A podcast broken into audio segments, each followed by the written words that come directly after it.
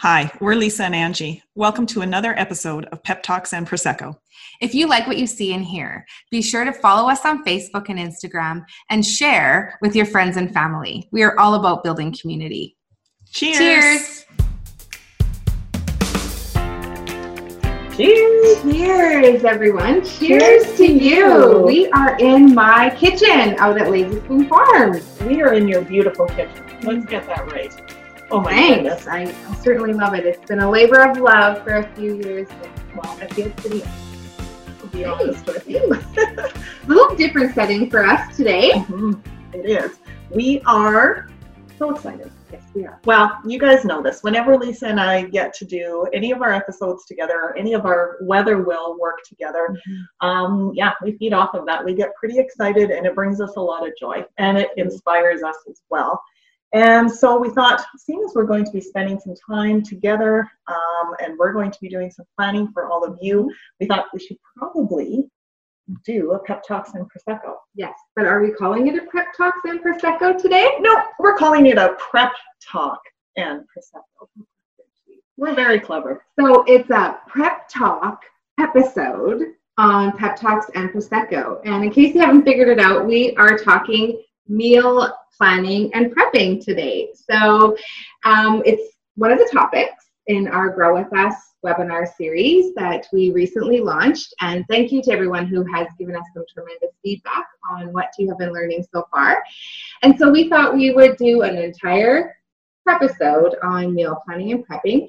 And so rather than give away all of our tips and tricks for meal planning, we thought maybe what's interesting is that you and I have a very different approach when it comes to meal planning and prepping. So maybe we would talk about that. I think that's a good idea. And I, I think it's important also for everyone in our community to understand as well that meal planning and prepping is something that both you and I have embarked on for quite some time now.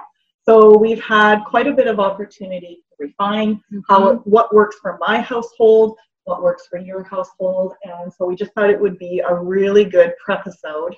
I don't know. You guys are going to get tired of that. We aren't. um, Catching on.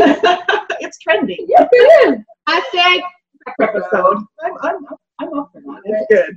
Um, of how we do things differently, but really the end result of how it just allows us to maximize our day. But really what it's about, and then sharing it back with our community. Yes.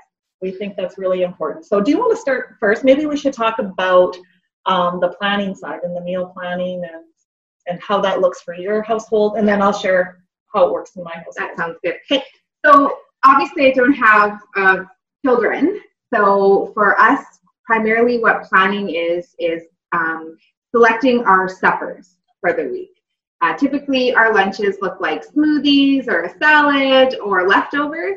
So for me, it's primarily about um, curating what those meals are going to be for because we both work off the farm, and so we like to be able to come home and know exactly what what we're prepping for the for the week.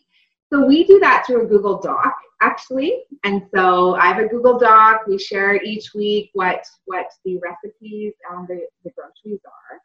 And um, both of us know whoever's home first. We access the, the recipe and get started on that so i've been doing that for quite a few years and so um, with my other side hustle that i do mrs lazy spoon i know some of you follow me there i've actually created a 28 day uh, meal prep planning guide and we actually include that in our webinar for um, meal planning and prepping. So for me, it's primarily mapping out what supper is going to look like. And so on Sundays, typically, it uh, entails trying to prep as many of those pieces that I can for supper. So whether it's roasting vegetables or thawing meat or just chopping fresh vegetables for, for snacks and, and portioning out the snacks and fruit and that sort of thing. So that's what it looks like for me. How about you? Well, for me, I have three children Mhm. still at home, um, raging, ra- raging. They're not raging. They're ranging in age from nine teenagers. right? from nine to nineteen. And so, um, I mean, there's a lot of factors to consider because we have many elements that impact what it looks like. We have this great tradition that we sit down and we have family breakfast over the weekends, and that's kind of when I launched the, the weekly question, which is, what does everybody want this week? And everyone Mm-hmm. gets to pick kind of one meal that they would like to see on the menu for this. And it could be, you know, a soup that they want, Mhm. uh, maybe for a lunch option. Maybe they want salads for um, a lunch option. Or it could be a meal or a favorite recipe that they want um, for supper as well. And that really launches the ideas of what are we going to consume? What are we going to eat throughout the course of the week? And then I look at, you know, okay, who can take some responsibility in planning that? So if I know that I'm going to have a later day, then can I rely on somebody else in my house to get things started? And what are some big pieces, like again, like you, the proteins and the veggies that maybe I can get done on Sunday, and we can use those repeatedly in different recipes throughout the course of the week as well. But I really make sure that I involve my family, I ask for their input, and on those times that I know it's going to be a little bit more busy with our turnaround um, around supper time, you know, who can help out and just making sure that they understand what they know what that is, what needs to get done so that we can get supper well on its way. And it really has served us so well. That's a play on words. Served us. Served it really has. Yeah. it, it really has. And it just makes sure that everybody has something on the menu for the week that they enjoy.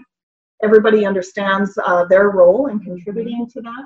And you know what? It cuts down on how much we are doing that. Okay, oh man, nothing's planned right now. We're just going to get takeout or we're going to order in or whatever it means. Um, the nutritional value of what we're having consistently has increased because we've, we've been meal planning and prepping. And it's okay to have takeout every once in a while, but I feel like when we're not planned and we don't know precisely what we're having for, for supper that week, it is easy to fall back on those less nutritional, a little bit more carb heavy Right. meals. And so there's nothing that feels better personally for, for myself than um, coming home uh, late, and especially now when it's dark when we come home, that motivation is gone and just knowing that okay well everything's ready to go i just need to heat it up or um, with the instant pot do you have an instant pot I absolutely do. Yeah. In fact, I think I recommended you. you probably one. did because i was sure. absolutely afraid of one for a very long time but the instant pot has really like it's been a game changer for us as well so um, i think i mean like we said it looks different in every household but really just planning ahead and kind of knowing what what you want that week to look like is is really you know impacts our our wellness It i does. believe Yeah. and um, just ensures that we're still eating healthy but we've saved ourselves some time for whatever we love to do when we come home at night so Absolutely. Now, I have a question for you. Yeah. Do you have like a go-to recipe that is like pretty frequent on on your meal planning that maybe you could share with everyone?